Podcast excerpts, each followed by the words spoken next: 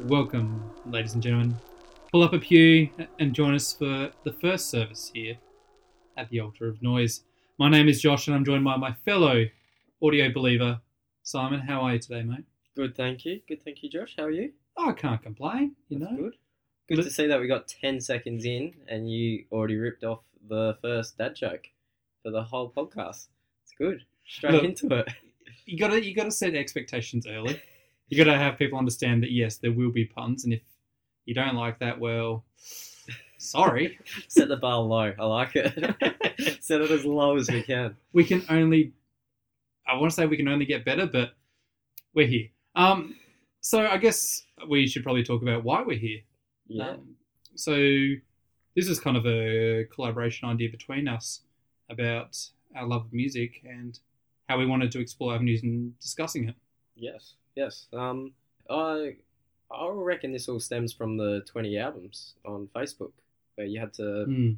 post your 20 albums with no ex- uh, your favorite 20 albums with uh, no explanation as to why and i think really the the idea kind of snowballed from there i got you know i wanted to tell people why i liked these albums Yeah. and you and i were discussing albums over messenger and you know why you like that album album over uh, one i like and yeah i think it just snowballed really into like why you why you picked uh, that particular band's album where I felt that another album of their range was you know potentially better, but you had your feelings as to why that was there. So we thought, well, let's actually maybe put this out for everyone so everyone can have their opinion. yeah yeah So I guess that'll be the goal going forward for us here is to to sit down and talk about you know our love of music. It's pretty much a strong passion between us. Um, we have a lot of we've a lot of shared memories um, through our time together uh, with music, and now we're both parents. Um, there we are and you know we're talking about like how kind of music now changes the older we get and the introduction of music potentially to our kids to other people finding new ways to go out and explore it Yeah, yeah. It's a we've pretty much met through music, Mm, through mutual friend, always running into each other at the big day out festivals. yeah Not knowing each other but recognizing each other and going, Yeah. "Hey, there's that dude. There's that dude." Yeah. And then eventually, we pissed off our mutual friend, and then us two became friends and started going shows together. So um, yeah, Yeah, you know yeah. it's a- i was like i remember that guy who was in the pit with me last year uh, i'm terrible with names but yeah it's that guy hey, there you go. oh mate how's it going Yeah, yeah. So music, music has really been there from the beginning for this friendship. Really, now that I think about it. yeah So and I think that's you know I think that's important to always have something that's a strong passion between between folk, um, whether it be music, sport, or whatever. But for us, you know, music is key. Um, so I suppose going forward, we're going to be releasing some episodes uh, discussing a wide variety of things. Um, but I suppose to kind of give everyone today um, a background on who we are, or like where our music interests lie, or what def- wouldn't say defines us as fans, mhm. but and maybe you can word it a little bit better than I, but what who are ten artists or genres that have really influenced what we listen to? yeah, yeah. Um, so yeah, we we've gone ahead and chosen ten albums each. Uh, for me, these aren't my ten favorite albums. They are ten albums I really enjoy. Mm, but I I kind of I could see your your choices because you, you threw yours up first, yeah, and so I kind of went in and filled in uh, gaps. I guess you would call them gaps in the genres of uh, what you had up. So, for instance, you know you didn't have some post rock up there, so Yeah. I threw some post rock albums up there, and um, hopefully these twenty albums Yeah. will kind of show the wide variety of genres we listen to, the you know the the breadth of what we hope to cover in this podcast.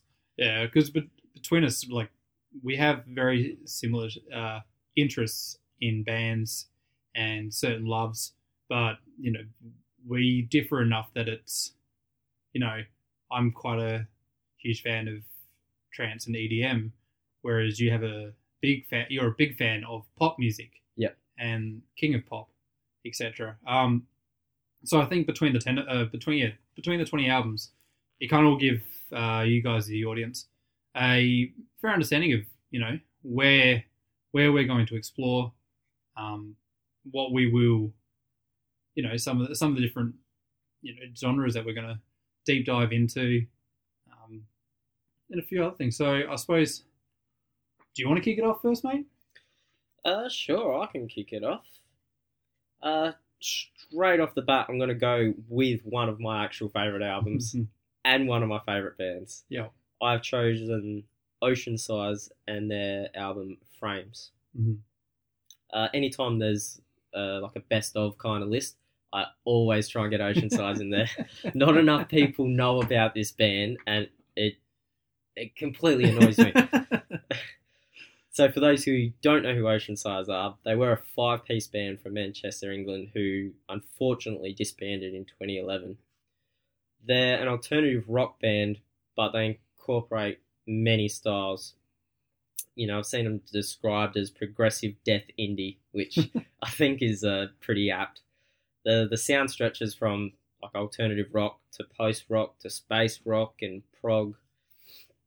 Uh, in their time together, they released four pretty much perfect studio albums, in my opinion, two EPs, and a brilliant box set, which was them playing each of their albums live on consecutive nights.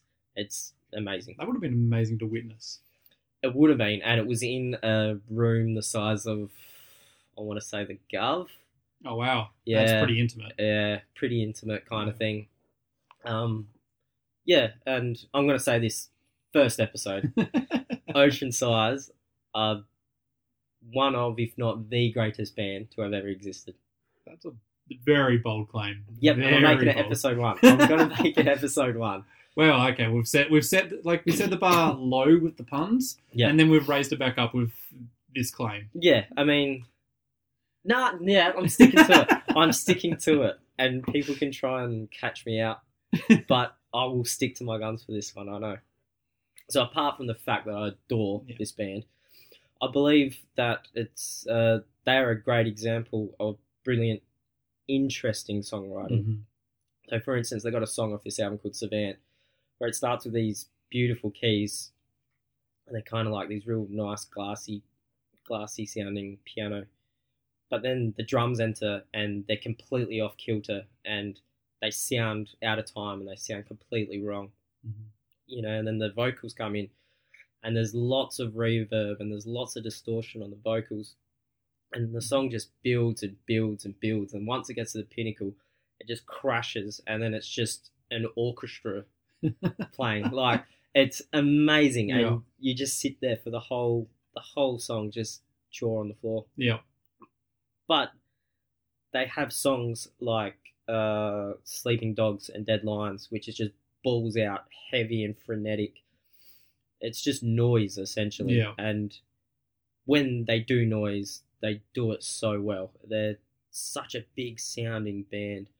And those two kind of juxtapositions of songs on an album just the band can't do anything wrong really when it comes to you know filling that kind of dynamic range um, i hope that we do a deep dive on ocean size so i can actually speak about them for longer than two minutes but um yeah i i'd i'd yeah, just suggest that anyone go check out any of their albums. Frames is my personal favorite, and yeah. I'd suggest starting there. Yeah. Oh, excellent.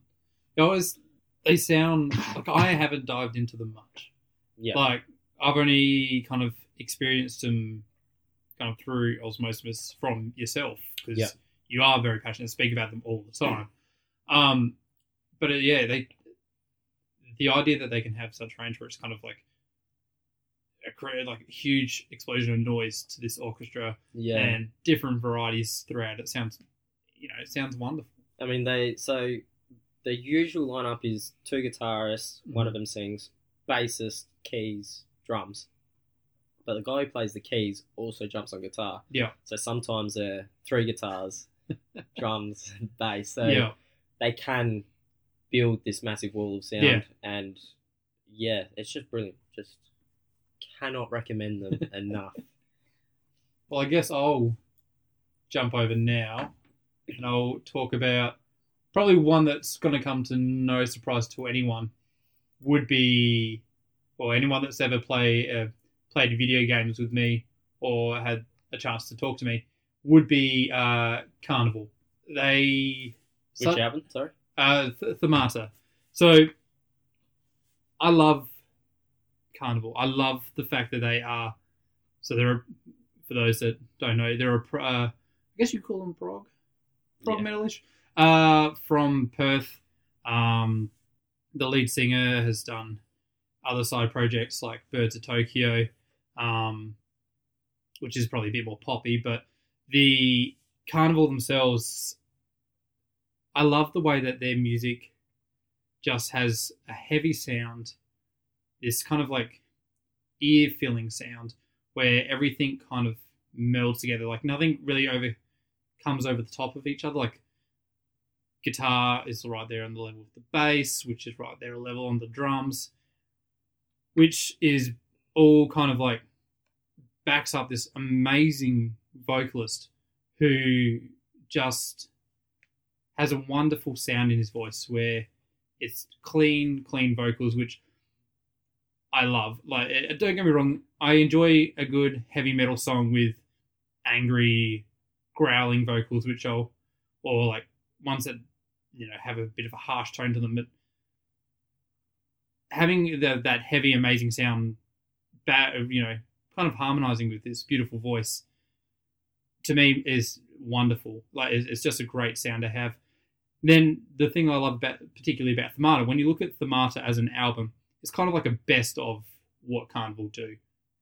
Like they have these heavy, more upbeat, fast tempo songs like, uh, like the titled uh, Themata and Lifelike, Roquefort.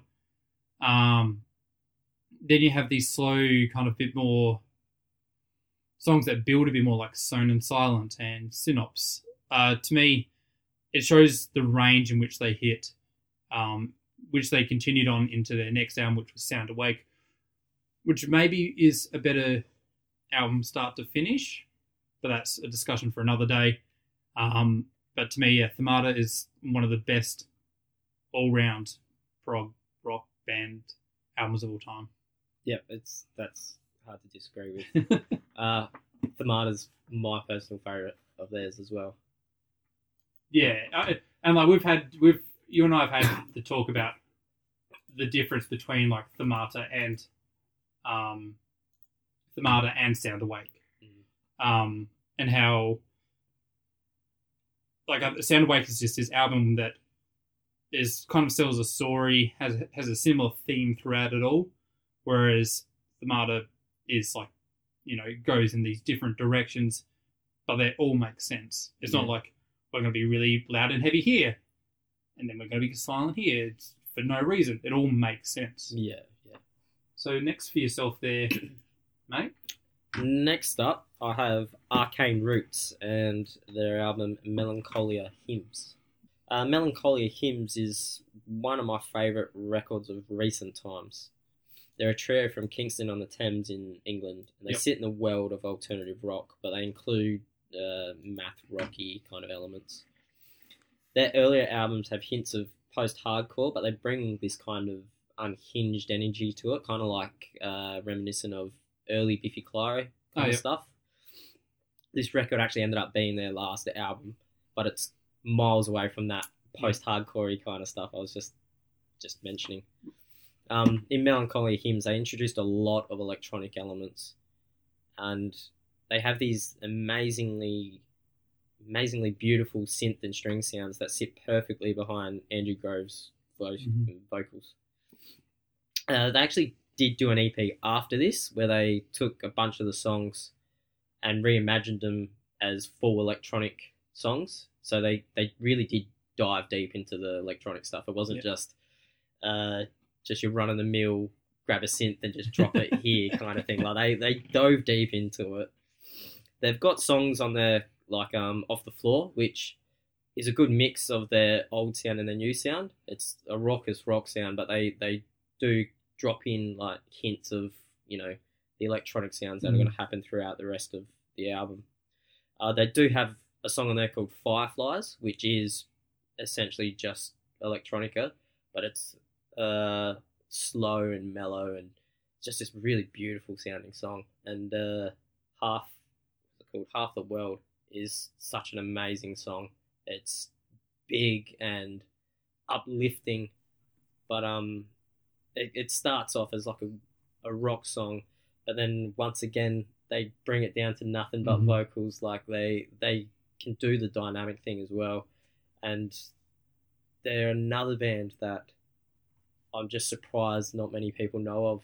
Yeah. Um, yeah, I cannot speak highly, well, any more higher of Arcane Roots. Yeah, They're just they're brilliant, brilliant band, and this is a great album.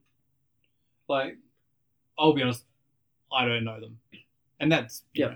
I think we're going to both come across bands that we just don't know. Yeah, I mean, like, when, when you're talking about electronic, like what, what's a similar, uh, si- similar type sound to the? Um, oof, that's a good question. Similar kind of sounds. Um, I'm not really sure. Off the top of my head, I can't really think of anything. so they're Um, quite unique. yeah, I mean, I'm I'm sure that there's Hmm. probably something that sounds similar to, but Yeah. I mean, all I can think of is Radiohead. Yeah, Um, it's like Radiohead if they kept playing with distorted guitars.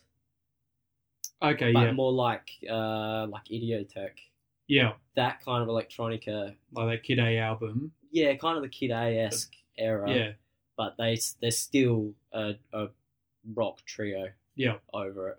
Um, they don't sound like Radiohead, but the electronica stuff, I guess, kind of reminds me of that now that I'm trying to yeah.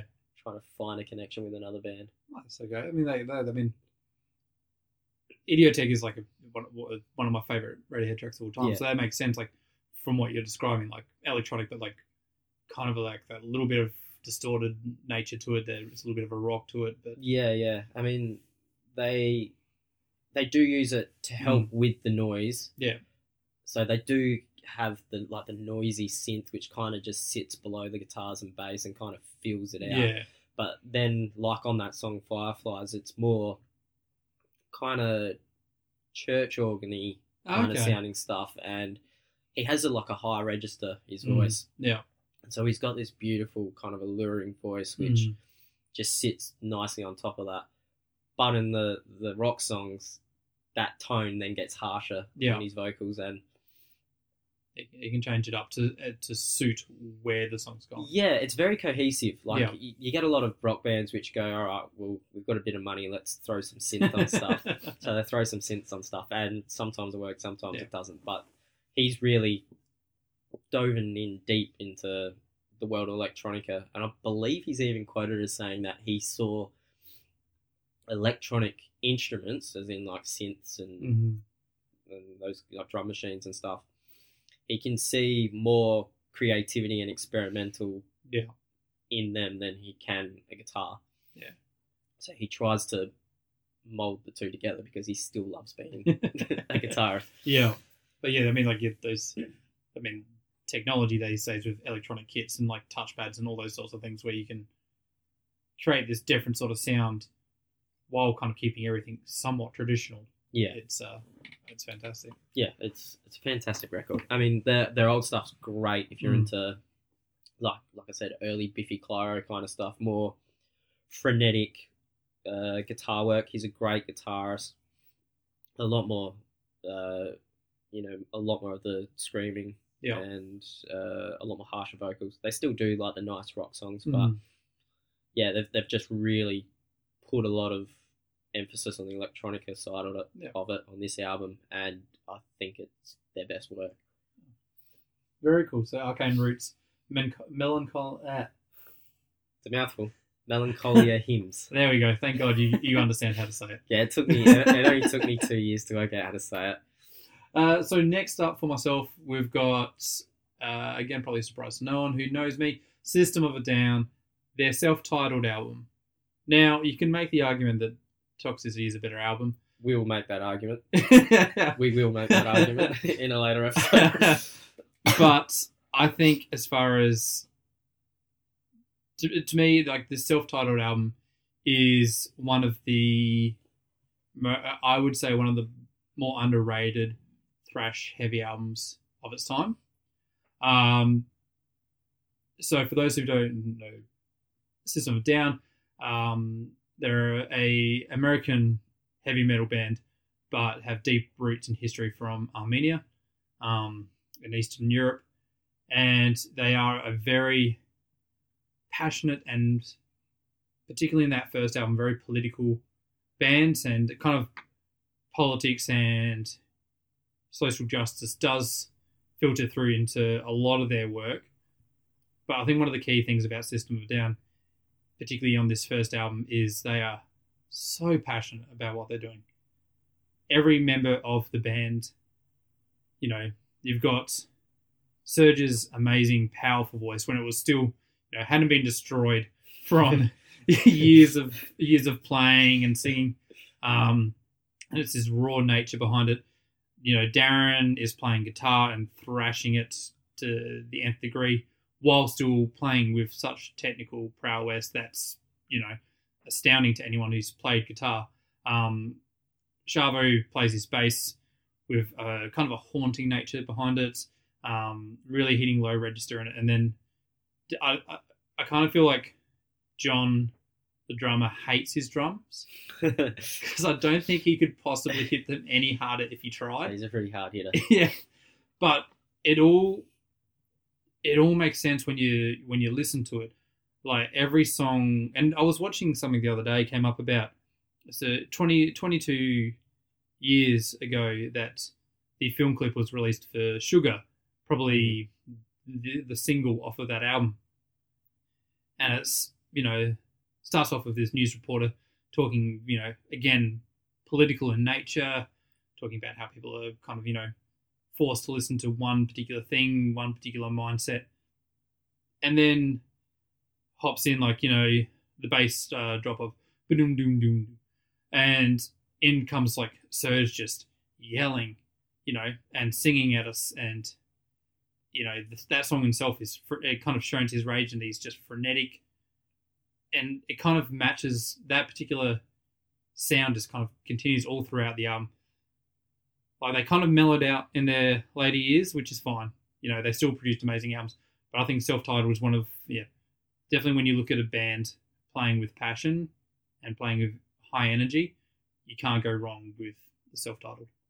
Yeah, I think uh, out of like the early two thousands metal, I mean, they get lumped with nu metal. I see nu metal as two different categories. Yeah, I see it as like nu metal with like Limp Bizkit, Linkin Linkin Park, but then I see all the weird bands that just got thrown into the nu metal because Oh. they didn't know what to call them, like Sys- System of a Down, Mudvayne. Mudvayne. Yeah, Um, but they were they were so different as well absolutely. from everything. Like Mudvayne, you could argue sounded somewhat similar to Slipknot, although like I'm not saying they sound similar, but you can see the connection there.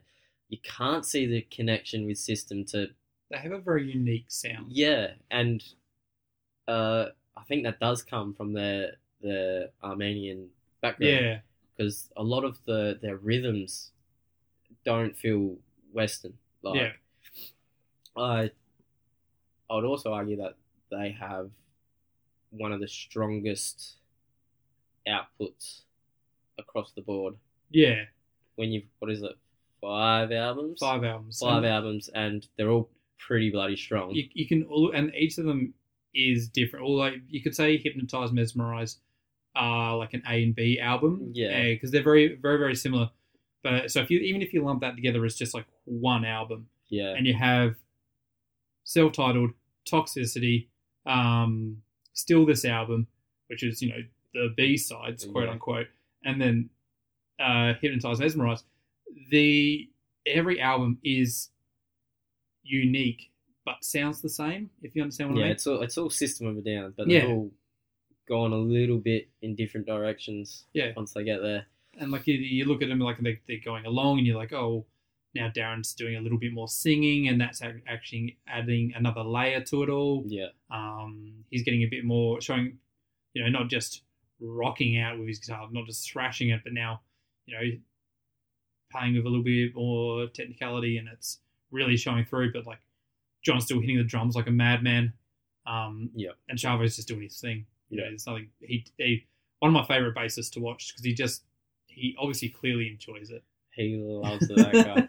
I mean, we've seen System of a Down together Yeah. a few times. Um, but the last time I saw him, which was happened to be in Las Vegas, was the best I'd seen him. And Yeah. I'd seen him on the Well, Hypnotize, but like I'm trying to think of the earliest Yeah. I'd seen. I reckon it was Hypnotize at Big Day Out. Was that?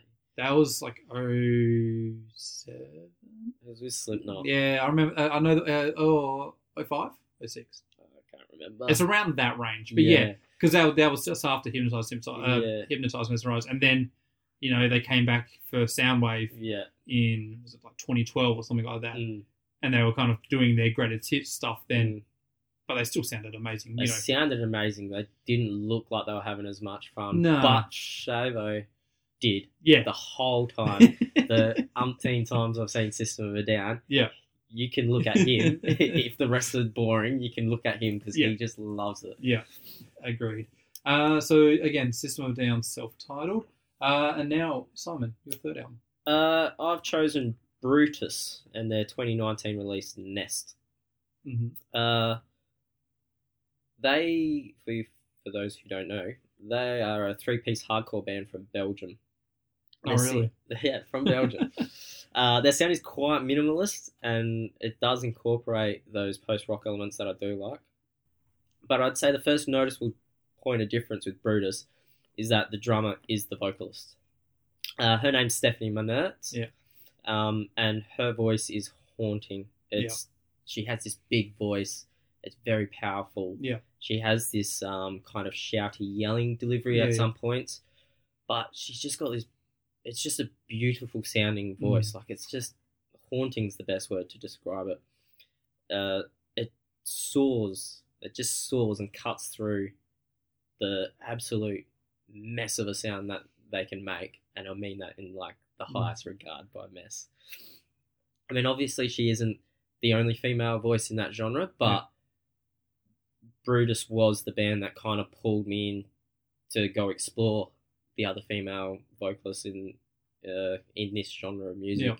I don't know what it is about them. It might be because they're min- uh, minimalist, but um, they're just they're just so brilliant. They um they do have these unrelenting songs, but then they can drop out of them into these more um, kind of spacious kind of songs. Top track for me is Fire, which is a good example of that unrelenting kind of noise that they can Yeah. bring. But it's funny that I use the word spacious because the the spacious song is called Space All right. But, um, like they do have that cool dynamic, Yeah. which gives the album.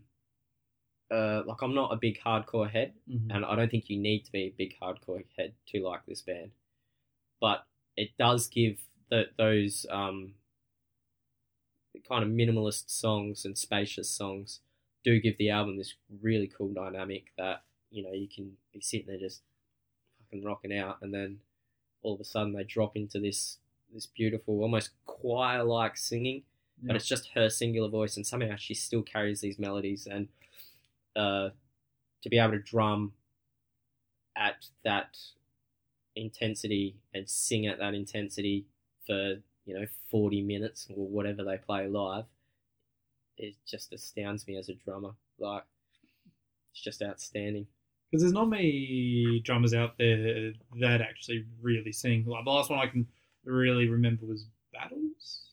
Yeah, Battles, Battles. The drummer sang, but that was just. Oh, did he? I can't remember now. I wasn't, I wasn't big into battles. Oh, I, mean, I saw them like a couple of times, but they. Uh, but like, there's can't really think of many many other drummers out there that actually would Not do uh, that. the actual vocalist. No, and especially when you're playing with a somewhat of a upbeat, fast, heavy, or intense Yeah, sounds. I mean, the coordination in which to produce that sound would be, I'd say, bloody difficult. yeah. I mean, I've I've attempted to do backing vocals and Mhm. drum, and I can't do that. and that's like a line Is that 'cause every minute. no, I, I, I couldn't even get my mouth to the mic. I'm, I'm too busy concentrating on what I'm actually trying to do, and she makes it look effortless. Yeah. And not only that, it it sounds brilliant. Like they are heavy. Like they make this god awful noise in the best possible way. Yeah, But her her vocals are clean. Like I said, that she does, you know, do the shouty yelling kind of thing, but they're clean, and it just cuts through and it gives the songs this great sonic dynamic Mhm. that uh, you know it's it, it sounds macho, but Yeah. it's got this beautiful, delicate voice just cutting through the mix. And yeah, up until I heard this album, I was always going back to the same albums like Yeah. most people do. And then I heard this, and I just lived off this for like a month. like it, it was probably my favorite release from last year. Yeah. For sure. And last year had a couple of great releases. yeah. Uh, 2019 was was a good year for music. It was, but um, yes, I would recommend if you like noisy music. Yeah. I'd recommend Brutus Nest. Sounds good. Sounds good. So for myself, we're moving on into the world of uh, rap. Now I'm not a huge, huge rap guy. Never have been. It wasn't until I was in probably my late twenties that I kind of discovered uh, discovered rap that I actually enjoyed, um, or even hip hop or R and B or anything of that nature. I was never that was never my thing. But it wasn't until I discovered Childish Gambino at Big Day Out. I think it was 2013. Yeah, I think the second, the second last Big Day Out, the last Big Day Out I went to, and saw Childish Gambino on stage playing. Particularly, it was the Camp album. That's where I discovered, I was like, "Wow, this is, this is actually pretty incredible." Like, I love what he's doing. Like, it's, I used to think of rap as just kind of this dreary sound that was kind of like, and it's like lyrically some some rappers in the past have been amazing, but like he came through and like he had this amazing backing sound to him. Like the mu- musically it was wonderful. Um, and Camp is one of to me like one uh, one of if not his best album. Um, uh, the storytelling that he tells throughout it is incredible. Like he's incredible with his with his lyrics. Um, and the fact that like so many different songs are different on there. Like Bonfire isn't the same as Firefly, which isn't the same as You See Me, which is completely different to Outside. Like they all have their different elements to what they're of this of you know whatever story he's trying to tell. They all have you know suitable a suitable sound to, to support him. And I kind of feel like this is the point where childish um, kind of I don't want to go to say went mainstream, but I think this is the point where people realized, oh yeah, he's actually pretty bloody good. Yeah. like the, the, the, he had released a couple of EPs, um, where he uh, of his rapping, which which I enjoyed, thoroughly enjoyable. Um, and then before Camp came out, there was Royalty, which is where he did a bunch of uh, collaborations with different rap artists, and they were good as well. I really enjoyed that. But I think Camp was the point where he's like, "Here I am, I'm doing my own thing, and you guys are gonna like it." And he's gone on to do, you know, I still I think "Awaken My Love" is one of the best albums of all time. Mm. It's it's a beautiful sound, a beautiful album that one. But yeah, Camp itself is it's just brilliant. yeah. I think I probably like rap a little bit more than what, Mhm. or a, I've been into it a bit Yeah. longer than what you have, and I got really bored of it. And then Gambino came along, Mm. and it kind of like reignited my my fire for for rap and hip hop. And the fact that he's kind of gone on to do "Awaken My Love," which is not rap, No, and it's completely different. no, And then he, you know, even the sober and summertime what was that? magic. Hawaii, what is it? Cow- What is it? Ho- uh, Kauai or something like that. Kauai. I know what you're talking EP. That's that's great. And then uh, yeah, it's he's done a lot, and he's Mm. an extremely talented dude. Yeah. I mean, like if it wasn't for Childish, I probably wouldn't have discovered someone like Brockhampton, who, to me, were one of the funnest rap artists out there. You know that group. Um, and I wouldn't have gone on to listen to things like Chance the Rapper and you know some of these more modern ones. Um, I probably wouldn't have given him a chance if it hadn't been for Childish. Yeah, Um, and you know, seeing him at Big Day Out, bloody Yeah. brilliant. that was that was a great gig. Were, were we there together? I was there with another mate. Okay, I think I'll- we were, I think we crossed paths. Yeah. But I, because that was the year that um, right no, it was Chili, Chili Peppers. Peppers. Chili Peppers. um, but yeah, so to me, like if you if you want to kind of if you're not a huge fan of rap, I would recommend listening to Childish Gambino's Camp. Yeah. Um, It's and for more, the, it's it's more kind of like a smooth hip hop. yeah, yeah, and, and for those of you who don't know, Childish Gambino is Donald Glover, who was in Community. He was also in some stupid Star Wars film, but and he's been in a few other things as well. Lion King. Oh, that's right. He was in the live remake. Yeah, Ah, what a shame. yeah. I know. I brought up the one bad thing. well, I mean, there was Star Wars. I mean, oh, I wouldn't know. yeah, I've never, never seen Star Wars in my life, but Uh. thankfully. But anyway, so yeah, so Childish Gambino camp. Now, Simon, where are we going to next? We are going into the crazy world of the Mars Volta Yes. and their debut album, Deloused in the Comatorium. I do not really know what to say about Mars Volta because they are outstanding. they are just outstanding. yes. Okay, I, I concur.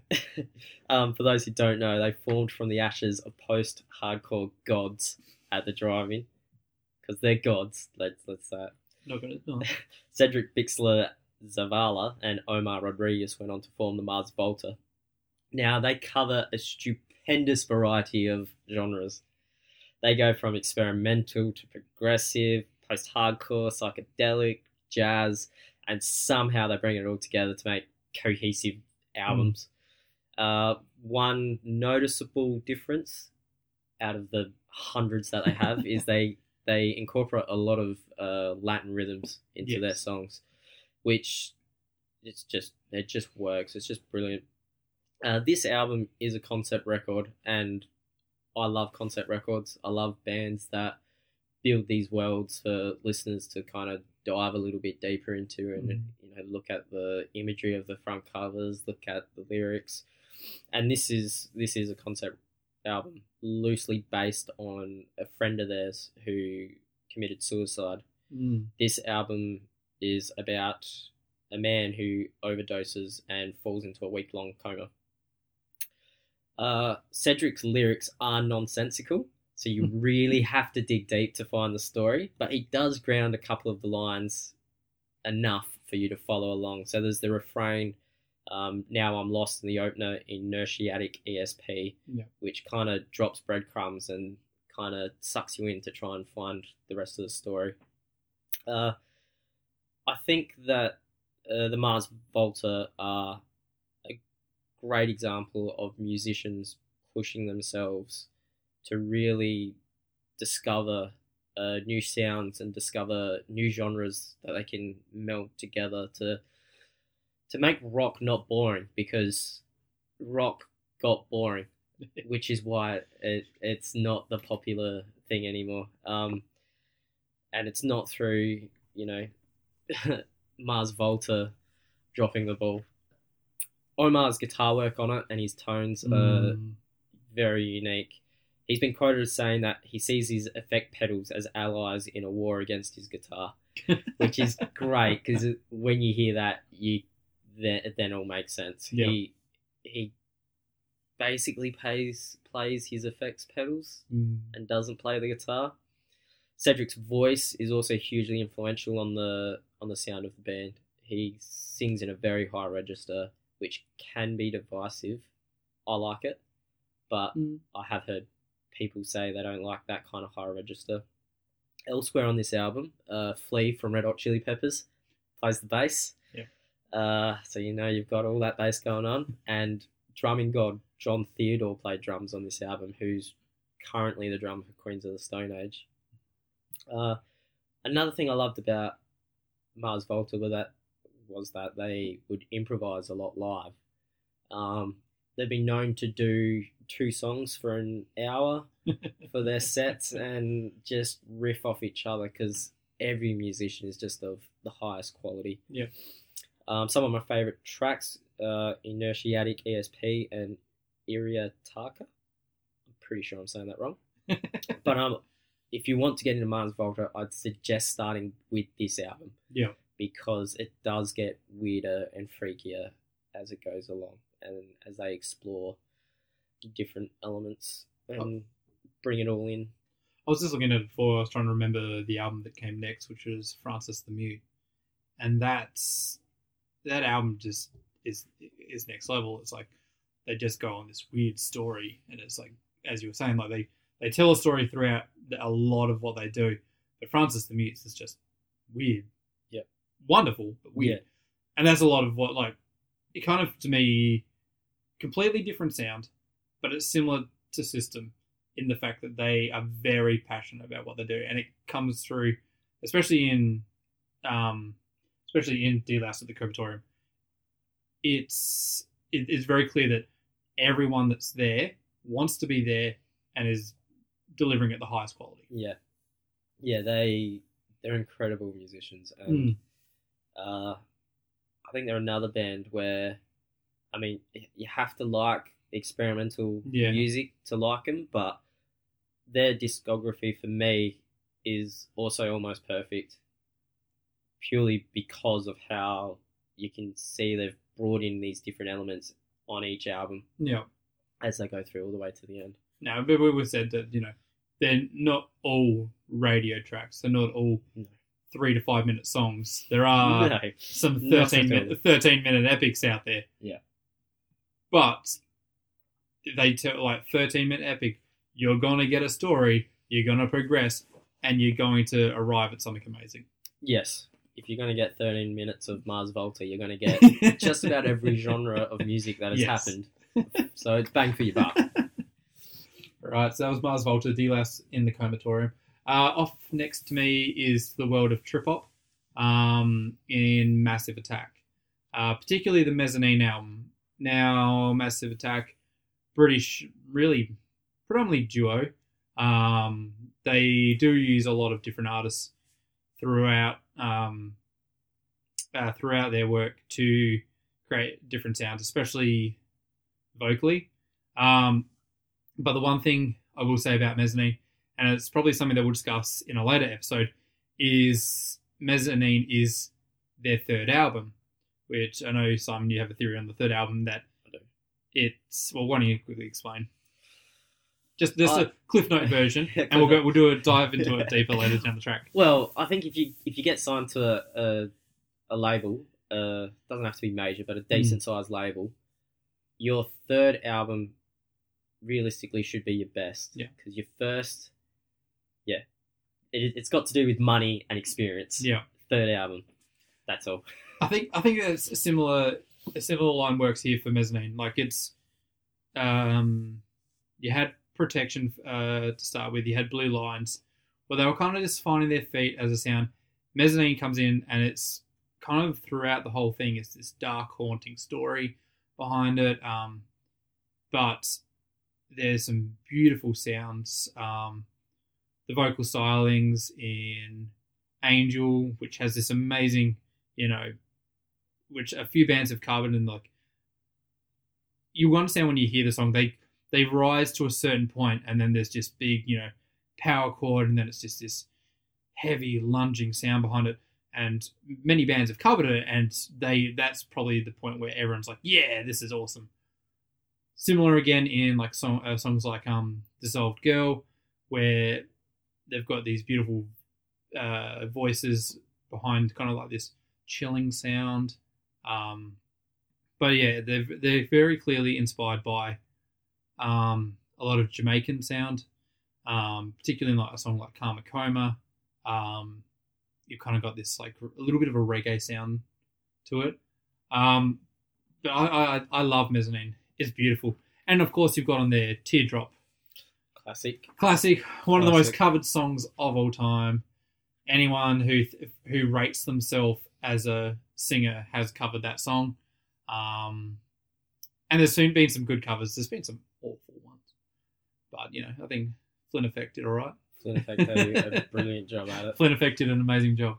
Um, but yeah, to me, Massive Attack. I I, I love what they do. Um, I love a lot of their newer stuff where it's a bit more about, you know, not so much that soundscape type thing, but it's a bit more uh, vocally driven.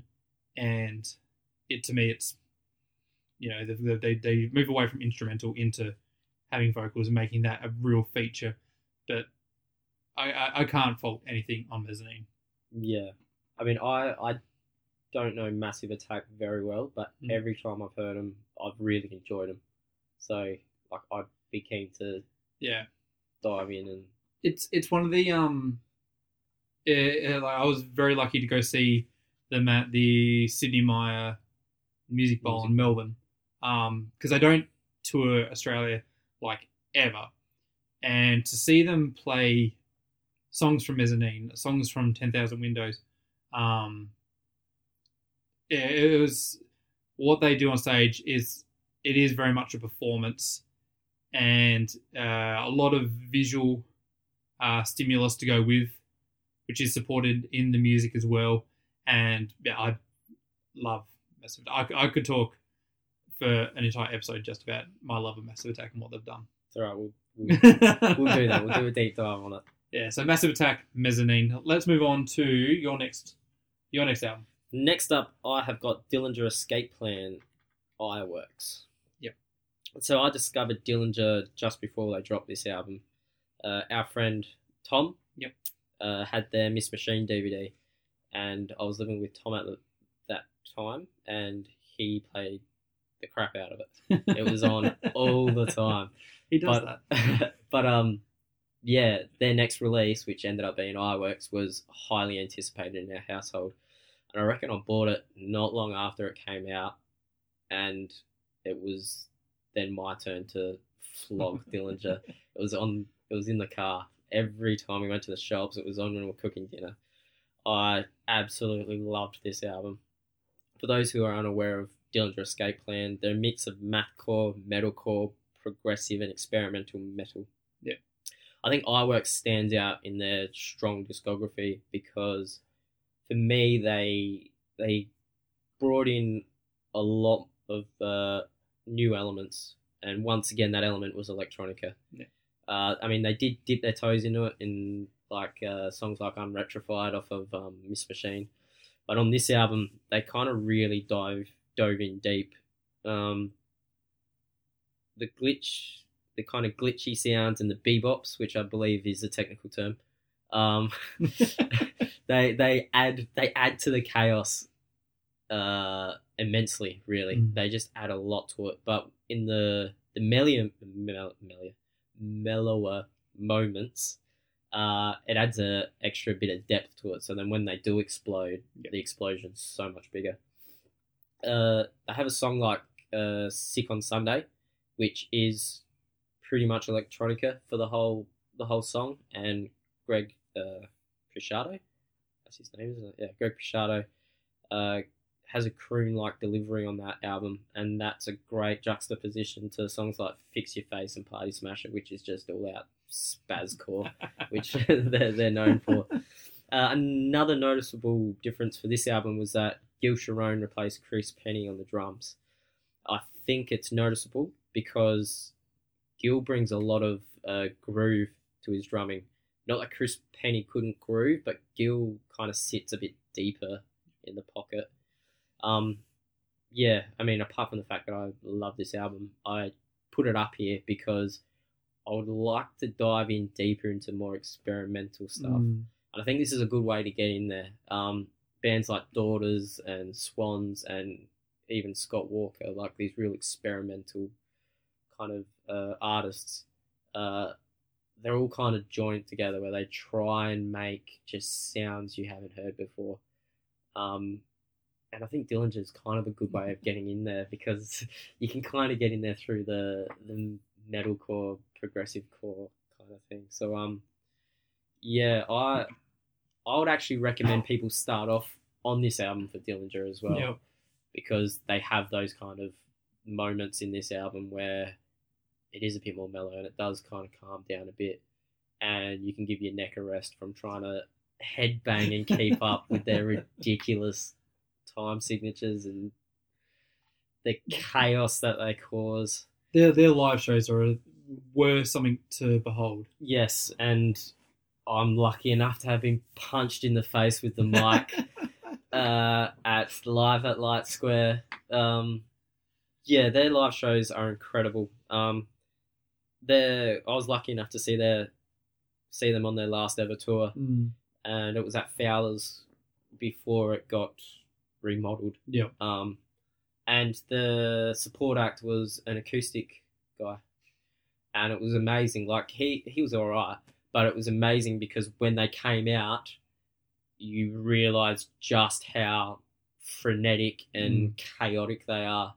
When you know, you go from a guy just standing there playing his guitar and singing to a guy coming out punching himself in the face and bleeding everywhere and Crowd surfing. To, like, yeah, it's amazing. I'd recommend going on YouTube and looking up the Golden Gods Awards um, show. Yeah. Uh, Greg the singer bleeds profusely, like he looks like he's going to die. It's amazing. It's amazing, and obviously they don't miss a beat. He does No. not miss a note. It's they're amazing. They're an amazing band. It's amazing that they're able to continuously hit everything that they do, you know, whether it be um, in the studio or on um, or live when they're playing. they would have hit every cue, even though you, you very clearly tell that there's chaos. Yeah. Like, but it's just it's just this controlled chaos and this controlled energy Yeah, where you know they produce like you listen to certain Dillinger songs and like you said you your neck's trying to keep up and headbang along but it's like doing this weird kind of zigzag motion just 360 but it all works Yeah. it- you can't help but like kind of groove along kind of click your fingers going yeah this is great Yeah, uh, another thing I love about them is that they were uh, DIY all the way to the end. Mm. They never had roadies. They lugged their own gear. They slept in vans, and they could afford that. By the end of their career, they could afford that. But all they had was their sound guy, Mm. their lights guy, maybe one guy to help him carry stuff, and that was it. Yeah. Um, they're just, they're just brilliant. So Dillinger Escape Plan Ire Works, uh, delving into the world of EDM and trance. One of my all-time favorite artists, Dead Mouse, and his album Four by Four equals Twelve. Now I know trance and EDM, particularly trance and like Dead Mouse, is not everyone's favorite thing. I understand that. Um, Stop looking at me. but they it's very clear and i was actually talking about it about him today because um caught up with a friend and we're talking about like his how he kind of uh he, he very clearly loves certain sounds like he loves drums he loves you know creating this pulsating noise and he just kind of always builds has a lot of his songs always have this energy. Now it's easy with trance to kind of get caught in this singular rhythm behind it and kind of just zone out.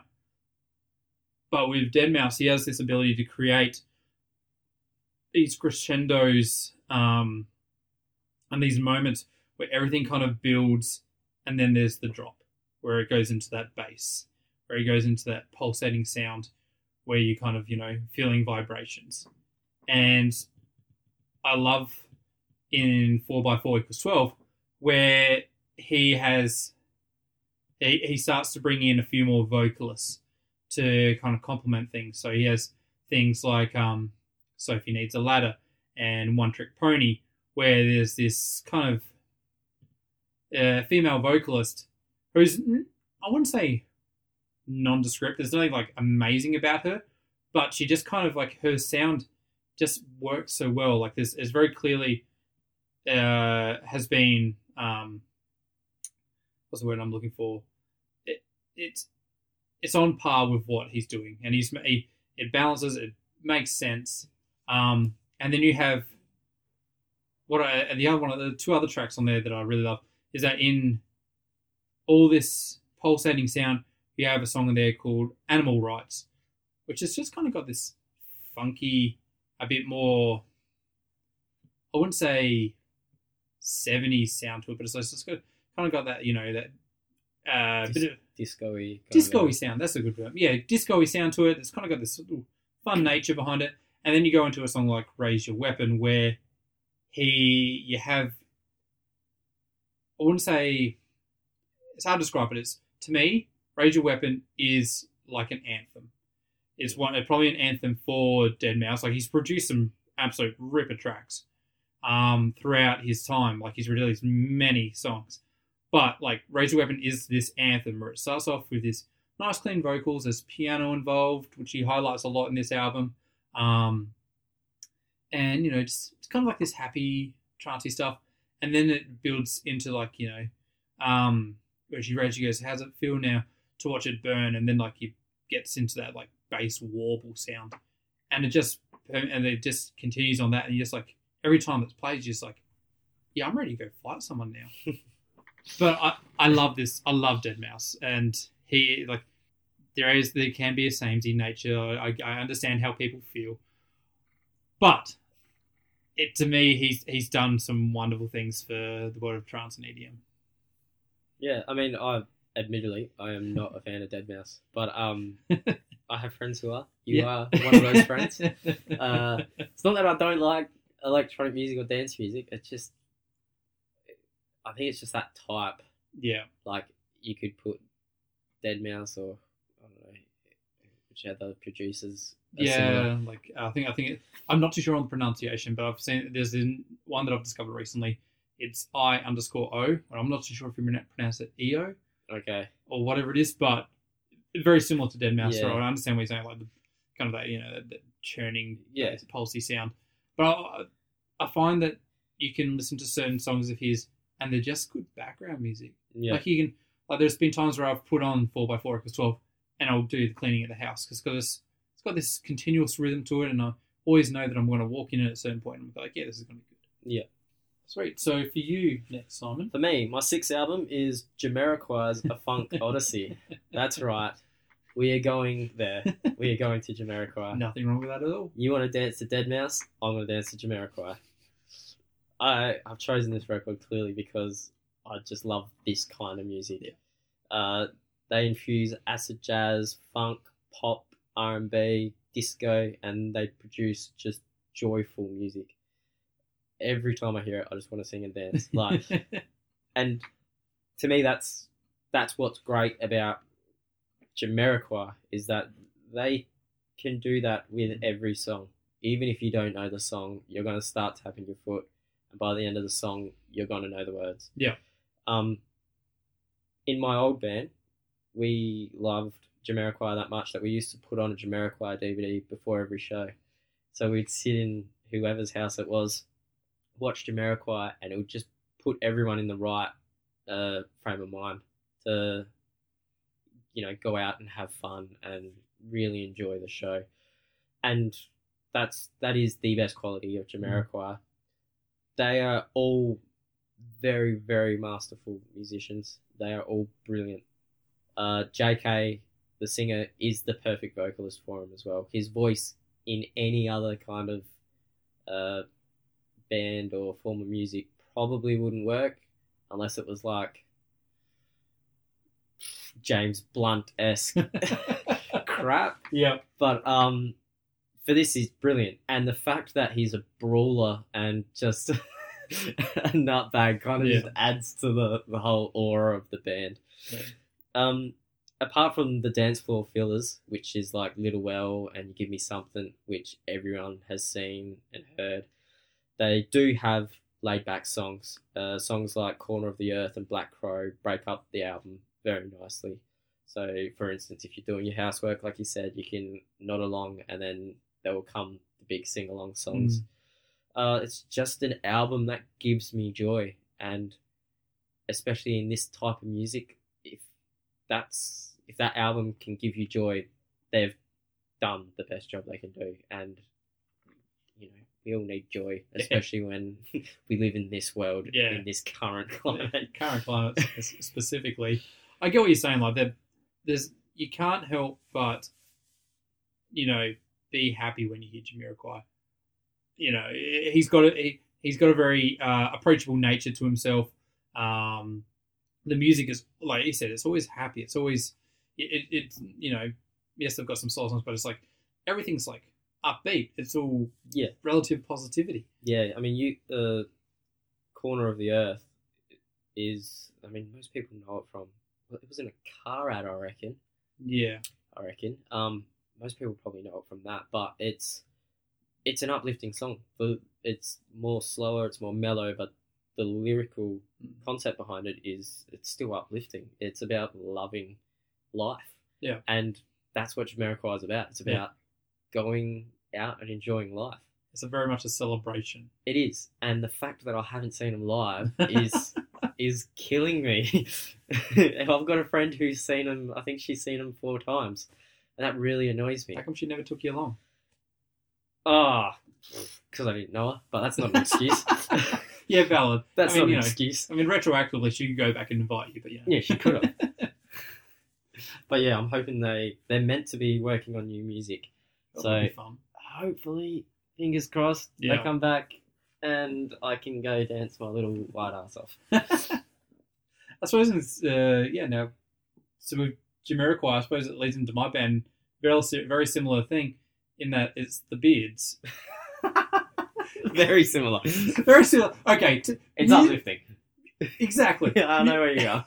So in particular, this is the good old Adelaide lads, the beards.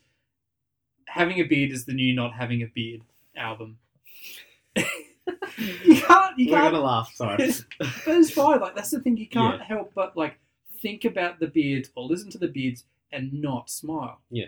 Like it's for those of you who don't know, they're a band that's released like four odd albums, did two tours of Europe, a tour of America, you know, Triple J like version, all those things. Kind of reached all these different levels, and they were all just about singing about how great it is to have a beard. Yeah. and you can't help but love that.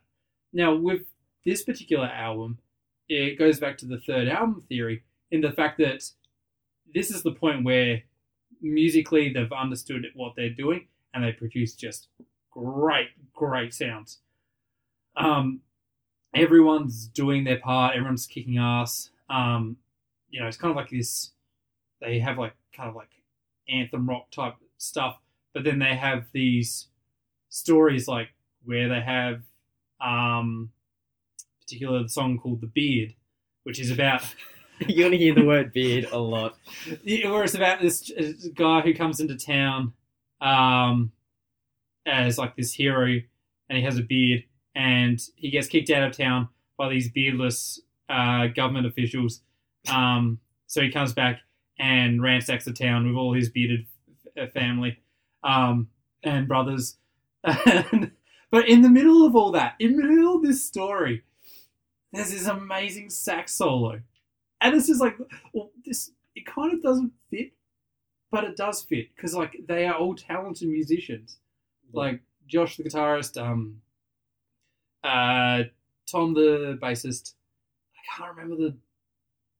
I know it's uh, Jonathan Goodbeard Jr. is the, but that was the stage name Yeah, of the drummer and uh, I can't remember the, the lead singer's name, but like they were just phenomenal. Like, and I was so lucky to go to the second to last ever show.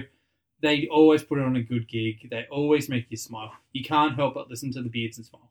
If Yeah. you don't smile while listening to the beards, I don't want to say there's something wrong with you.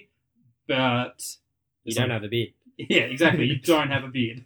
Um, yeah, their live shows something of legend around Yeah. Adelaide. I remember a friend of mine, his older brother, went and watched him at the Spiegel tent, I think, in um, uh, Fringe Festival here in Adelaide. oh yeah, and uh, as you do, you have to line up outside the tent, and then um, uh, an usher came out with a beard, obviously, Yeah. and uh, got everyone to come inside, and it was pretty much just sit wherever you want to sit. And if you didn't have a beard and you sat yourself towards the front, the usher would come get you and tell you to go to the back. yep. And they were abusing people who didn't have a beard. They just abused the crap out of them. So the whole, you know, two or three front rows were just bearded people. Yeah.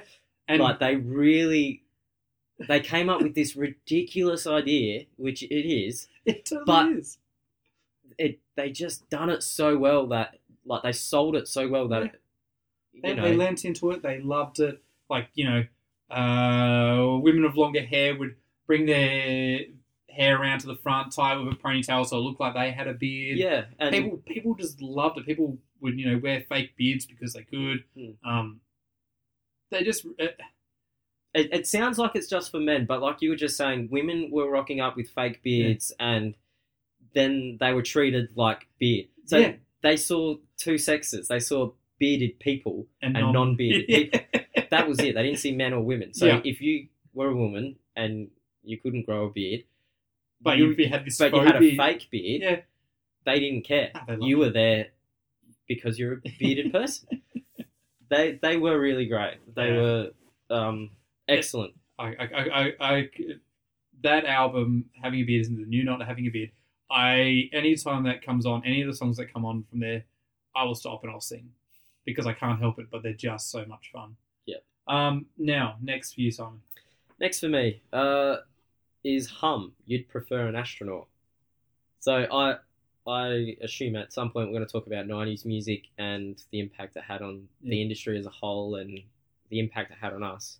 Um, and this is one of the best albums from the '90s. Have you ever heard of Hum? No.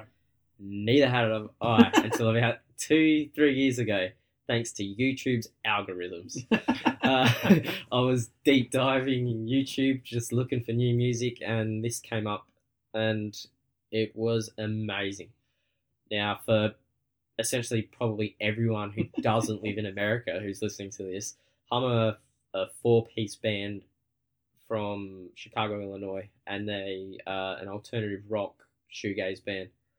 They kind of sit somewhere between Deftones and Cave-In. They kind of they kind of sit in there. Their sound is huge. It is a massive sound, but they drop into these shoegaze, um, these just wonderful, delicate shoegaze moments. And when I found them, I could not believe that I hadn't heard of them because they encapsulate a lot of my favorite elements uh, in the music I enjoy. You know, they have longer songs. They've got those spaced out shoegaze bits. They build these big walls of, of noise, and they do it just brilliantly. Uh, I think it's fair to say, judging by the fact that neither of us uh, knew them, I think it's fair to say that their influence outweighs their commercial success. Yeah. Um, they have influenced Deftones. I've heard Chino talk about them, and he actually put them on the lineup of uh, Dia de los Deftones, the Oh, yeah. Tour, Def, uh, the tour, the festival Yeah. Deftones curate. They were on that lineup last year. Um, Funeral for a Friend, which is a band I like, and a bunch of other bands done a tribute CD of for them, of them, for them, of them. Yeah. I get you're going here. Yeah, uh, that's up on Spotify. Uh, but unfortunately, this album isn't, so you're gonna have to go on YouTube. They've done that thing where they put their best album isn't up on Spotify. That shits me. But um, I would check out uh, a single called Stars. Yeah. Now this single was, from what I could find out, was pretty much the only uh, bit of commercial success they had. It featured on a TV car advert in America, and so it got a lot of uh, radio air airtime in, Yeah. in America. Um, that's a really good place to start because they do everything in that song. Um, they're really, really good, and they broke up in 2000, which is sad. But then they got back together in 2015, which is good. And they released an album this week, and it is amazing. So I'm surprised you haven't. I'm surprised you haven't uh, shared that effusively between uh, us and some friends. message? Yeah. Because the Ocean dropped, the Ocean Collective dropped a song. There's just been too much good music this week, and I'm trying to catch up. But um, Hum, you'd prefer an astronaut. Is um, well, the band's Hum. You'd prefer an astronaut's the album. Uh, uh, brilliant. They're well before their time. They Yeah. they are. If this album dropped when they broke up in the early 2000s, I would expect them to be near Deftones Yeah. of level of popularity because they they just missed the the that kind of heavy to shoegaze thing which you know I mean Deftones do it brilliantly but I mean every band including my own band are influenced by Deftones at the moment and these guys just were just missed the boat So you, in a sense, you could say they are like the '90s version of maybe say Led Zeppelin or something like that, in the fact of their importance. Like you know, I would say Led Zeppelin. oh were yeah I get what you're saying in Yeah. their in their Yeah. influence of yeah, yeah yeah. They, they were like I would say Zeppelin were ahead of their time. Yeah yeah Uh, or like bands of that nature. You know, those ones that came out in the '70s, '80s, and all that. yeah like the nine this is like the 90s uh you know version of that for kind of that alternate rock Yeah, I mean they had nowhere near the success as what the no uh, But, I um, mean, like if you're just talking about you like uh, uh influence, Yeah, well, for sure. I mean, I tend to get obsessive when I find a new band, and so obviously dove in deep into Hum and realized that a lot of the bands I liked were influenced by Hum. Yeah. Um, it's kind of one of those things, I guess, where I mean, Funeral for a Friend aren't from America, but I, I think it is a kind of like a, a location kind of thing where Mm. because they did have a bit of a fan base around America. It was mainly America which probably got all the influence, but then you know you get bands like Deftones out of it. Mm. Um, so yeah, if you're into that kind of Deftones, Cave In, uh, kind of kind of stuff, I'd definitely check out Hum. And their new album is great. what's the new album called Uh, put you on the in- spot now Yeah, it's like Inlet or something like that. oh yeah That's up on Spotify. sounds It's good yeah, it's great. I guess uh I guess leading into a band of influence that should come to the surprise of no one and probably uh one of our most favorite bands together Yes. one we've actually gone and seen live Yes. in Melbourne, Yes. Radiohead. I mean, we, we can't not talk about Radiohead. Um, and in particular, I want to talk about uh, to the Thief because I think it's um, uh, similar to um, what I was talking about with like maybe childish, like with Camp and Mezzanine. To the Thief is probably one of the, one of the best examples of like Radiohead doing everything right. You know, slow rock or indie alternate stuff to you know things that are like more uh, more fastly driven, like two plus two equals five. And I really think that Hail to Thief is a completely underrated album because I was Yeah. going back and I was listening to it um, in the lead up to it, and I was like, every song on here is great. It's a great album. Um, but it just doesn't get. I th- I don't think it gets the love that like, um, OK Computer gets, or even the new albums like uh, Moonshaped Pool. Mhm. Yeah, Moonshake Pool. I like those, those albums are all fantastic as well, and I very much love Radiohead. I have a Radiohead tattoo. But How to Thief is just a phenomenal album. Like there's every song has a purpose on there, you know, and you've got different things like uh, uh, Punch Up at the Wedding, um, Myxomatosis, Gloaming, Backdrifts, um, A Wolf at the Door. A Wolf at the Doors. I always went back and listened. I'm like, wow, this is actually really different to like because it's a bit more like uh, a bit more spoken wordish, not so much singing. Um, and I can't express enough about like what I really like about this album. Like, it's just it covers all the bases for, and then you have like uh, one of their more popular singles off of their There There, um, all came from this one particular album. Yeah, it's a brilliant album. Yeah. I, I'd completely agree that it's underrated. I think it gets it doesn't get overlooked, but I think it's underrated because they wrote OK Computer. Yeah, Um, when you have a album like OK Computer in your back catalog, that's going to be the that's what they're going Yeah. to be remembered for. They're going to be remembered for OK Computer, maybe in Rainbows as well, but Yeah. purely because of the whole uh, distribution of distribution of it and the way they, they kind of reimagined that. But I, I totally agree. When I go through my Radiohead spells, Yeah, um, I do find myself listening to this album a little bit more than the others, probably because of the wide range of yeah, variety that is on the album. Yeah. I mean, Two Plus Two is one of my favorite Radiohead songs. yeah. So Go to know, sleep. Well, it's like it's like his his go to sleep and um say two plus two. They're they're similar to like Pablo Honey. Here we've got like gloaming, which is a bit more like amnesiac. Uh, amnesiac. It's like we've taken what we've made along the way, and now we've created this, and it's you know it all. Here's our range, and like yeah, like you said, OK Computer's an anthem. You know, there's a reason why like everyone knows Paranoid Android. Yeah. It, it was just this, this iconic song. But Hail to the Thief needs needs the recognition. I feel like and, like anyone that was like listening, I think it's probably a bit more. I don't want to say commercially friendly, because a lot of their stuff is great Mm. and and can be played on radio. But I think this is the best way. It's like, oh, you want to learn about Radiohead? Listen to this. This is gonna, you know, you can use this to offshoot into their other albums. Yeah, yeah, that's that is a good way of explaining it. It is kind of like a a center point where Yeah. you can kind of go, all right, I like this kind of song. All right, so you like Pablo Honey. you know, Pablo Honey, you like in Rainbows. Yeah. that that's a very good point. All right. So Radiohead, Hail to the Thief. Next for you, Simon. Next up, I've got Scroobius Pip distraction pieces. Yeah, right. So what a name. Scroobius Pip, man, he's the dude. So uh, I wanted obviously to get rap into my selection, and I was seeing that you had Gambino, and Yeah. uh, like I said earlier, Gambino's a bit more hip hop, Mhm. I'd say, while Scroobius Pip is a bit more rap.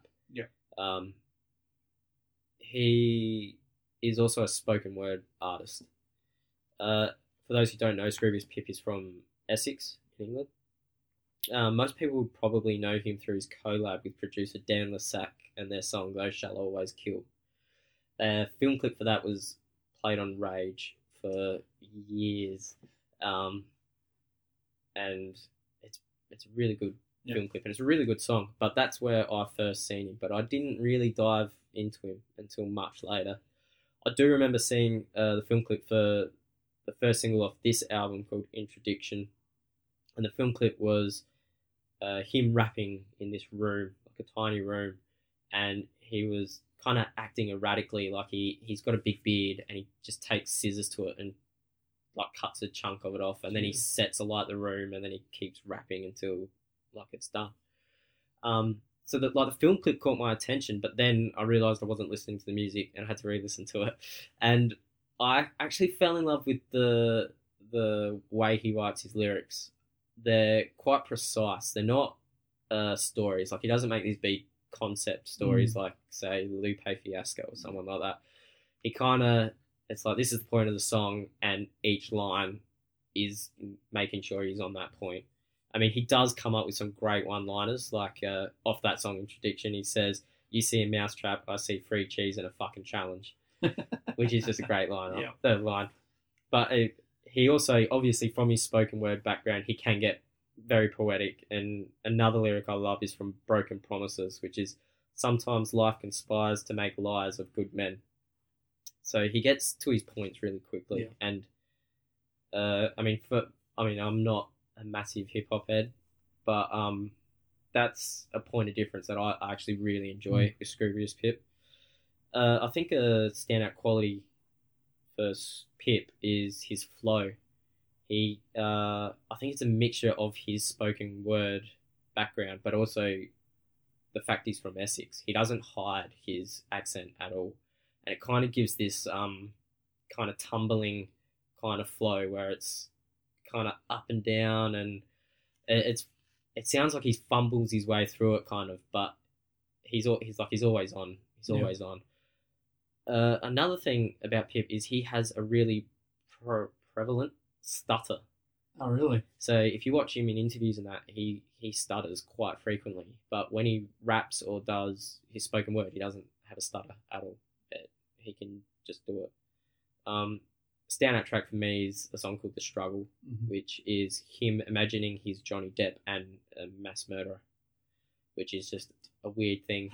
he, I think he, he, I remember him saying that he, uh, he wanted to write a song about trying to get away with murder, yeah. but he wanted to make the character someone who no one would suspect to be a murderer, and all he could think of was Johnny Depp. So that's that's what he came up with, which is weird, yeah. But uh, this Johnny came Depp's out, A, Johnny Depp's a little creepy looking at times. yeah, this came out in I think 2011. Oh, So, okay. so it's a little while back. Hmm. So Johnny Depp probably That's that's that's peak pirates. Was it around Willy Wonka as well? yeah might have been He was weird in that film. yeah he was. Anyway, But anyway, um, Scroobius Pip is, is brilliant. I'd, I'd recommend his spoken word stuff as well if uh, if you're into that kind Mm. of stuff. But um, yeah, this debut album for him is a great place to start if you want to want to go through. so there's a big thing that's come out of the UK that I've kind of discovered after the fact with like rap is grime. Yeah. Rap. I- eh, having not listened to him, not knowing the sound, is it grime-ish or is mm. it like what's what's his like the back The, the instrumentals to it are he grew up as a massive nu metal fan. Oh really? Yeah, so he he loved Snot and Yep. bands like that. Um, it's it's kind of more traditional uh, instrumentals Yeah. for it, like as in rap instrumentals. I can't. I believe it's on this album. Travis Barker does the drums for some of the tracks. Oh really? Um. So, I mean, yeah, if you picture Travis Barker Mm. doing drums, it's it's that with just like you know Rapping. keys and Yeah. some nice backing vocals and stuff like that. Oh cool. Um, it, it, it's definitely more rap than hip hop. Yeah yeah. I mean, he does have some songs which, uh, you know, bring in that kind of jazz element and stuff Mhm. like that, but predominantly it's more rap and, um, yeah, it's more about listening to him and his lyrics Yeah. than getting up and dancing. Although you can do that. Yeah. Oh, that sounds good. So Scroobius Pip, distraction pieces. Um, I'm going to go a slightly left turn in what I'm going to talk about. So it's more of a pure genre than a particular artist, and I am a huge fan of. We've all seen it when we load up YouTube of lo-fi. I love lo-fi and chill hop and synth wave and like uh, you know calming, relaxing music. Like there'll be times where I'll just have like a, one of those chill hop live streams just playing on my computer I'm going about my day, just because I love the beautiful sound of it. Like it's all very simple. Like there's nothing, you know, it's not technically amazing, but it's just this kind of simple, uh, simple sound that I really enjoy. One of the um, record labels that I really love is Game Chops. So I play a lot of video games. I have a Legend of Zelda tattoo. Um, I stream on Twitch. So I've always had this influence in video games. There are Game Chops focuses on using like lo-fi and chill hop and synth wave and allowing producer like different producers like Mikel and uh, and Smooth McGroove to produce these songs um, that I have got like taking influence from Legend of Zelda, from Mario, from Pokemon, from Sonic the Hedgehog. So like levels in those different games, and created this beautiful sound to them. Like there, there was one that I was listening to the other day. This particular album was about all about the levels from Yoshi, from like Yoshi's Island and things of that nature. But in one of them, even had a guy rapping over the top of it, and it was fantastic. And I was like, wow, this is like this chill hop thing with like Yoshi noises in the background, and then here's this dude rapping about Yoshi, and I'm like, this is this is awesome. So for me, I would definitely recommend folks going out and checking out Game Chops if you're a video game fan. Um, like it's nothing, it's nothing earth shattering. Like it's nothing, but it's similar to like the Beards and Jamiroquai. It's gonna make you feel feel good. It's gonna make you feel like at peace, I guess. Yeah, that's interesting. So they take, do they take the actual scores of the games, and is that what it is, or is it just using like the the sound effects? So it's using the actual scores, like using like so. In particular, uh, one I was listening to before was a synthwave version of um, Legend of Zelda songs Oh, so they just reimagined in in that genre. in- okay, Yeah, that is interesting. yeah. So it's like you know the the theme song from like or the uh, melody from the Lost Woods in like um Ocarina of Time, and it's now been made into this synthwave sound. It's awesome. Yeah. You know, it's like you know if anyone who knows of synthwave knows that it came, or, you know, remember it from like Stranger Things. I think it was big in that show. I never actually watched it, but anyway, like I know, I know. I think they had a it had a re-emergence after that. Yeah. Um, after that show came out, so yeah, it's Game Chops is brilliant. Definitely worth checking out. You can get it on Spotify. They've got like forty different albums for like, you know, like I said, all those different games. So you can, if you're a fan of Sonic, they have one there that's like Spin Dash, and it's like this lo-fi thing that's based off of like um, Marble Zone and Yeah. all these different areas. Uh, so for yourself, uh, Simon. Uh, my ninth, ninth album is Zeal and Ardor with their album Stranger Fruit. Uh, Zeal and Ardor are a very unique mix of black metal and African American spiritual music or slave music, as I've seen it referred to. Uh, this is one of my favorite metal releases of the past decade.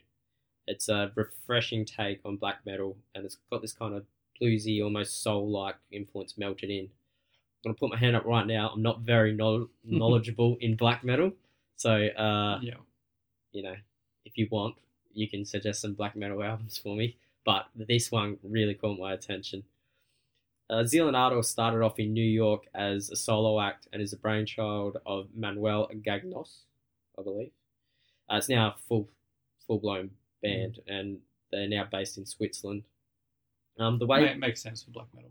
yeah, uh, the the way this kind of music, uh, this uh, the sound he he's created came about was he asked a forum on 4chan for two genres to mix together, and someone suggested black metal, and another said a word that only 4chan users would use, a derogatory yep. derogatory term. Yeah, yeah, yeah. Classic, classic 4chan. Yep.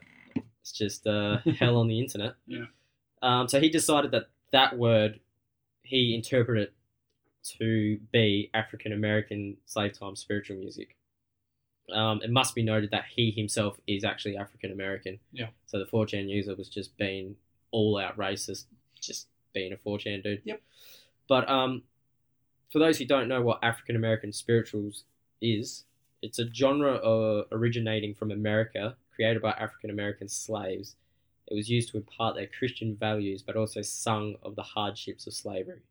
So, if you've seen any movie which had slaves doing chanting, that is what he mixes with black metal.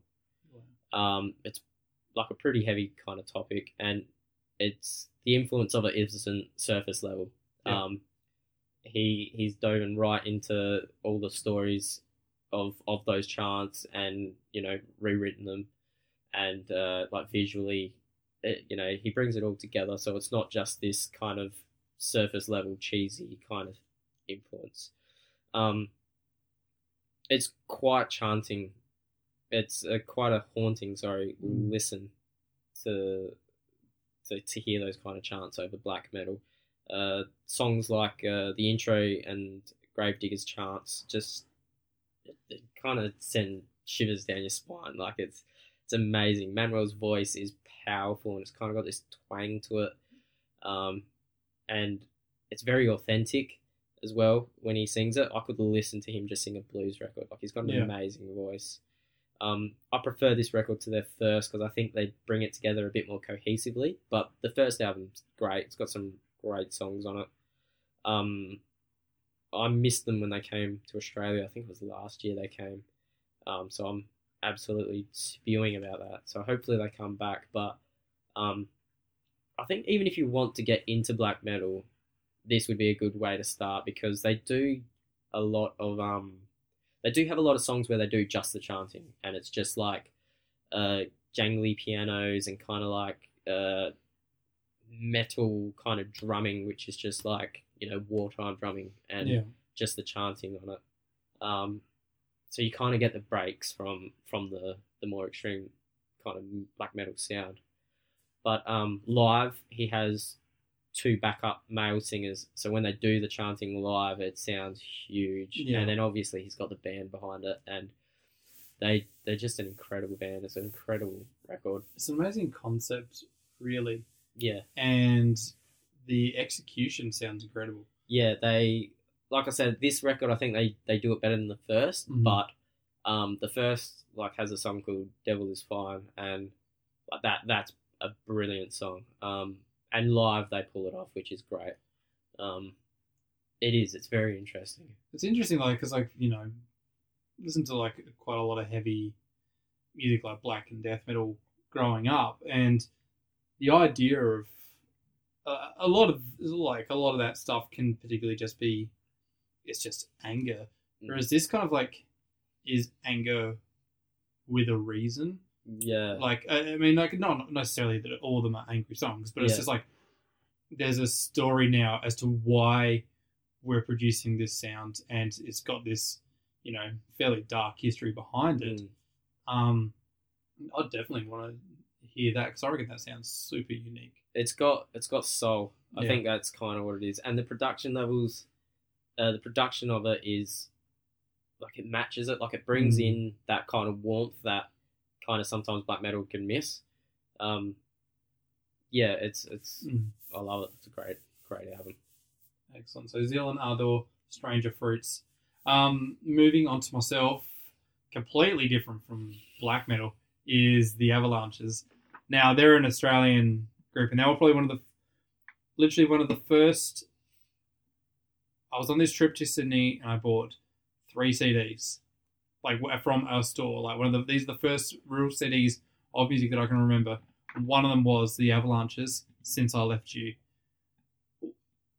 brilliant album, brilliant album, and it goes back to kind of like some of the things I was talking about before. From start to finish, it's this story, and every track kind of melds into each other. You have your traditional, um, your traditional singles off of it, like uh, "Since I Left You" and "Frontier Psychiatrist," um, which you know, whenever that gets played, people are going to get up and dance and sing along to it because it's such a fun, unique, different sound. And it's like the Avalanche is one of the first groups that ever introduced me to the idea of sampling and DJing. Um, because I didn't really like, I didn't come across a lot of music when I was to like you know early teens, and the, the idea of you know producing an album purely based on samples of other sounds um, to produce this uh, incredible album. Then they had this bad luck where they had an issue. I think it was a legal dispute with their um, record label, and they didn't produce another album. So this came out like 2000, 2001 ish. Didn't produce, uh, were, uh, for some reason, weren't allowed to produce another album until. Oh, when did Wildflower Flower come out? Oh, sorry, Wildflower. It came out in 2015. Oh, 2016 around that time. They weren't like it, it, it was legal reasons couldn't produce another album. And then they produced this amazing incredible follow-up album um, and then have released all these other singles. But like the avalanches are just they've done they did dj sets during that time. They produced they, they, they would they would play oh, like i remember one time they played the o ball at like adelaide uni. Oh, yeah, yeah. Um, but they were just this incredible sound and like again very pleasant in nature. You know, yes, Frontier Psychiatrist is a little all, all over the shop, but like everything else you kind of listen to on that album, like you can put it on from the start to the finish, and it will just you know you just be able to follow the ebbs and flows of it all. Yeah, the Avalanches are a band that I'd like to delve into. Yeah, They're, they're another one like um, Massive Attack, where anytime I've been shown any of their work, I'm like, oh yeah, Mm. they're, they're good. I should I should jump on that bandwagon. but I just haven't. So like in the in, in, the newer stuff, they they they use a lot more um, outside source. Like the music is still kind of the music is now not necessarily purely sample based. It's a lot more of their own unique sound, but they use different artists now to sing along with them. Like they use a bit more collab. yeah. So uh, uh, like on one of the most recent albums, they had um, the lead singer from Weezer. Oh yeah, Rivers Cuomo. Yeah, he was he was singing on it. Um, a few other people have come along to it. I think Chance did a couple of things. No, no, Dan, it was Danny Brown. Dan, Danny Brown came on and did like, and they they they're very they're very good at producing these different soundscapes and then finding the perfect vocalist to come along and complement it. Yeah. So I, I mean, yeah. So the Avalanches since I left you, really nice, beautiful album. And you can't go wrong with that. Can't go wrong with that kind And- of music. To finish us off uh, on your side, Simon, where are we going? We are going back into the world of pop. I have chosen the self-titled album by The Night Game. So, I am a fan of pop music. Yeah. I I love it. Uh, I do believe that you've got to paddle through a lot of shit to find good pop. I I know that, but um, yeah, I actually had Michael Jackson's Bad album down for this, but I changed it because I figured everyone knows that that's a great album Mm. um, I wanted to bring a newer, newer act uh, to the front, which no one really knows. Um, I discovered him through a drummer I like, Dave Elitch, who happened to be their drummer uh, at the beginning, and um, yeah, he, he posted some stuff and it just caught my attention. I loved it.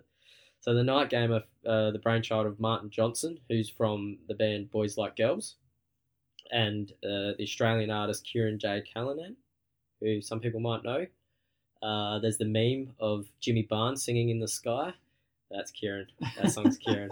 right. Uh, but it's mainly um, Martin Johnson's project. Um, this is his foray into 80s pop music with a kind of rock Americana twist. It's unashamedly pop and it's so fun. Um, their first single uh, from this album is called The Outfield and it's anthemic.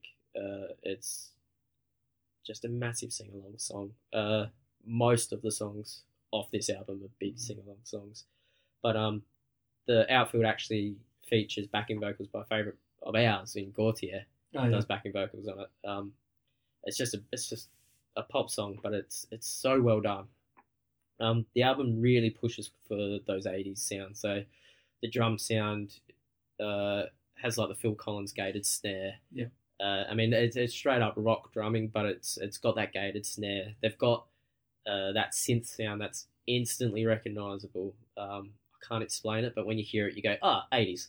That it's got that synth sound, but um, they mix it with Kirin's guitar work, which is not your normal kind of pop guitar work. He he makes his guitar squeal and sound like a synthesizer, and it's it works. Like it brings that kind of 80s sound into a, the modern era. So, like, if you don't like Phil Collins, then like this album doesn't sound like Phil Collins. Don't expect that. This is that sound updated with better production, well, not better production, but newer production. Yeah. Um, elsewhere, there's a duet called "Do You Think About Us," which is a cute little catchy tune about teenage sweethearts asking "What if." Uh, it's just reeks of nostalgia. They got a song called "American Nights," which I could envision being on a TV show like One Tree Hill or uh, one of those kind of soapy American TV Mm. shows. Um, but for me, the highlight is a song called "Bad Girls Don't Cry," which is um, probably one of the best pop songs released in recent years. Um, anytime it comes on in our household, everyone starts singing and everyone starts dancing. It's same same as uh, Jamiroquai. It it it's uplifting. It makes me feel good. Um, that's what pop music should do, and I don't understand why commercial radios don't play this kind of pop music. There's no swearing. The concepts are, you know, Mm. G rated, PG rated. I don't get why commercial radio doesn't play this kind of pop. but they can keep their fucking Post Malone. I'll take this pretty much. So that's the night game, and I'd check them out if you know you've got family around and you want something that's interesting but pop. At least check out the night game. It's interesting when you get to like the point that we're at now, where we're uh, we're parents, where and we're trying to figure what can we play in front of our kids. Yeah, And like I, I admit I play songs that have got swearing in it, yeah, but the kids know not to s- sing the swear song, but the, the swear word, and you know.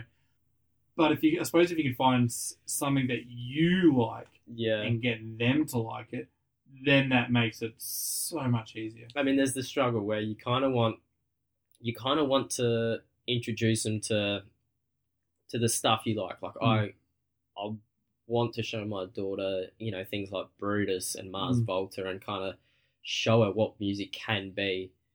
But then at the same time, you don't want them to cry and tell you to turn it off. So Yeah. that struggle's always there. And and you know anything that can be not a soundtrack from a uh, from a movie, yeah, no matter how good some of those soundtracks are, you don't want to be playing it. So, no. so I mean, like if you, you find something like the night game that's going to get everyone happy. Mm. I mean, uh, so their first tour, they released that single, The Outfield, Mm. probably a year before they released their album.